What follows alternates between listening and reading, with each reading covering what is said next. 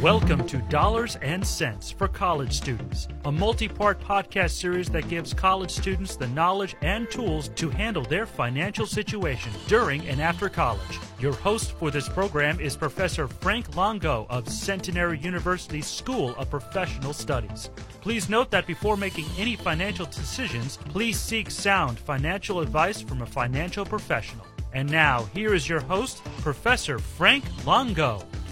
Hello, and welcome to Dollars and Cents for College Students. Thank you for joining us.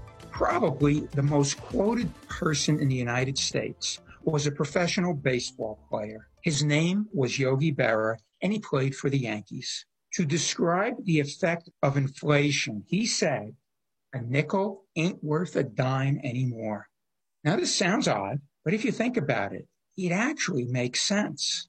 He had many sayings like this he said something else that in part describes my approach to learning about the stock market. He said, and I'll quote, you can learn a lot by watching.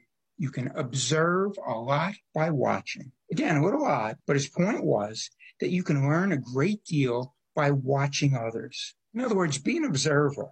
This is very helpful in stock investing. Watch the market and watch companies and you can learn what happens under various scenarios. So today, I'd like to make some observations about recent company actions and how the market reacted to it. We will look for lessons. We recently learned or discussed General Electric, symbol GE. GE announced and carried out a reverse stock split, a one for eight stock split.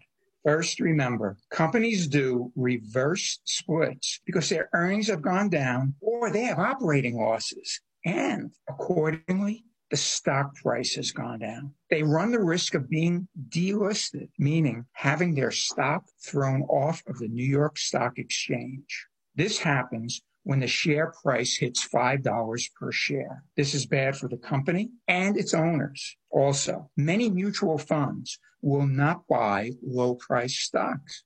And that matters. Mutual funds can drive prices up or down because they have so much money to invest. And if they are not investing in a company, it impacts the stock prices. Again, this is bad for the company and its owners. To prevent the stock price from falling into dangerous territory, companies do reverse splits. Let's consider GE. Its price fell to about $15 per share due to declining revenue and losses. It announced a one for eight split at that point, and the stock declined further. In a reverse split, the company takes your old shares, they take them and they issue you new shares, but you end up with fewer shares. In a one for eight split, you end up owning one share for every eight shares you previously owned. In the GE case, if you owned 100 shares, you end up with 12 shares. Divide 100 by 8, that gives you 12 and a half shares. So we will round that down to 12. Now have 12 shares. But the price of the stock changes also. It increases. And in the one for eight split, it increases eight times. In other words, multiply the $12 price per share by eight, and the new price is $96 per share. So on the stock exchange, this stock was selling for roughly $12 per share before the reverse split. And after the split, it sells for $96 per share. You lose shares, but you gain in stock price. The total value of your shares remains about the same before and after the split. So let's make some observations about the actual GE situation.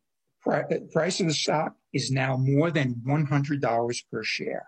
GE accomplished what it wanted. It still trades on the New York Stock Exchange and mutual funds can still buy its shares. But what about you, the individual investor? Where do you stand if you own GE shares before the split? you now own fewer shares, but they are more valuable. You now own stock in a company that has good business prospects and is regarded by many as a good investment.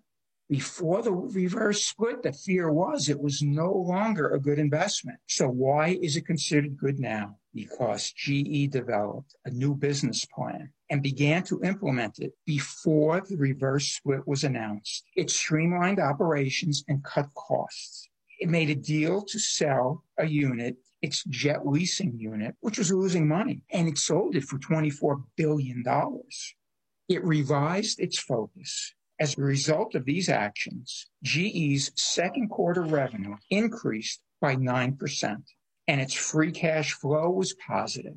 It revised estimates for the next year for free cash flow, and it revised it to between $3.5 billion and $4.5 billion. It revised it up by approximately $1 billion. It also revised its projected earnings per share from 15 cents to 25 cents per share. Remember, stock prices are determined largely by earnings per share.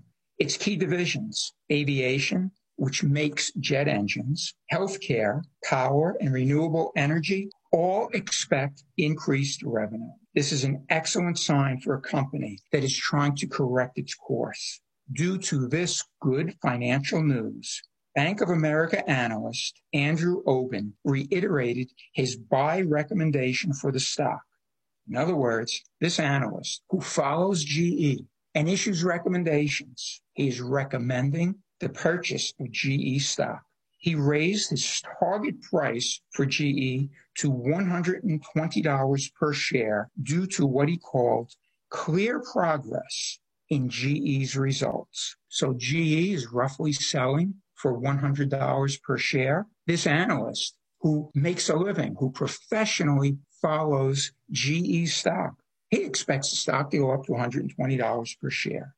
In other words, this analyst expects GE's price to increase by 20%. Let's sum up our observations. Reverse splits are often done due to bad financial news. GE had bad financial news. They are often indicators of a declining investment. But when a company initiates the split in a timely manner before it has depleted its cash, and most importantly, has a good turnaround plan, the split can be effective. GE did these things. So, using Yogi Berra's words, we watched GE and observed that it has a good, specific plan to improve its operations. As I said, that is the key for reverse splitting companies, but plan. GE investors who didn't panic and sell their shares can expect to see their investment increase in value. For new investors, GE is worthy of consideration its core businesses are important in today's world because they include medical equipment. And with the population aging, this business can be very profitable. Its renewable energy business offers promise and it complements its power transmission business, which is critical to the electric vehicle business. GE has significant resources, so it is prepared for future challenges. GE didn't wait until it depleted its resources to make changes. Having good management is critical to any business. GE's management has been criticized recently, but it has taken timely and appropriate actions.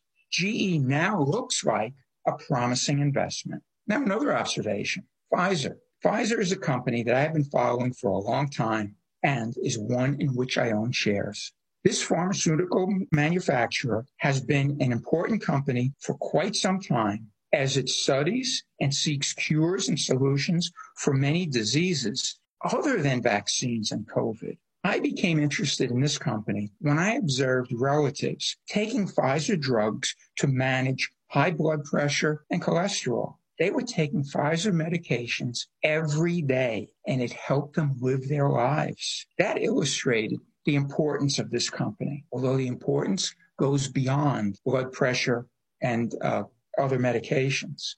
COVID came along and Pfizer became and is one of the leading vaccine manufacturers. Following Yogi Berra's advice, I had been observing this company. So here's an update. Pfizer recently announced that it expects to have $33.5 billion in vaccine sales alone this year.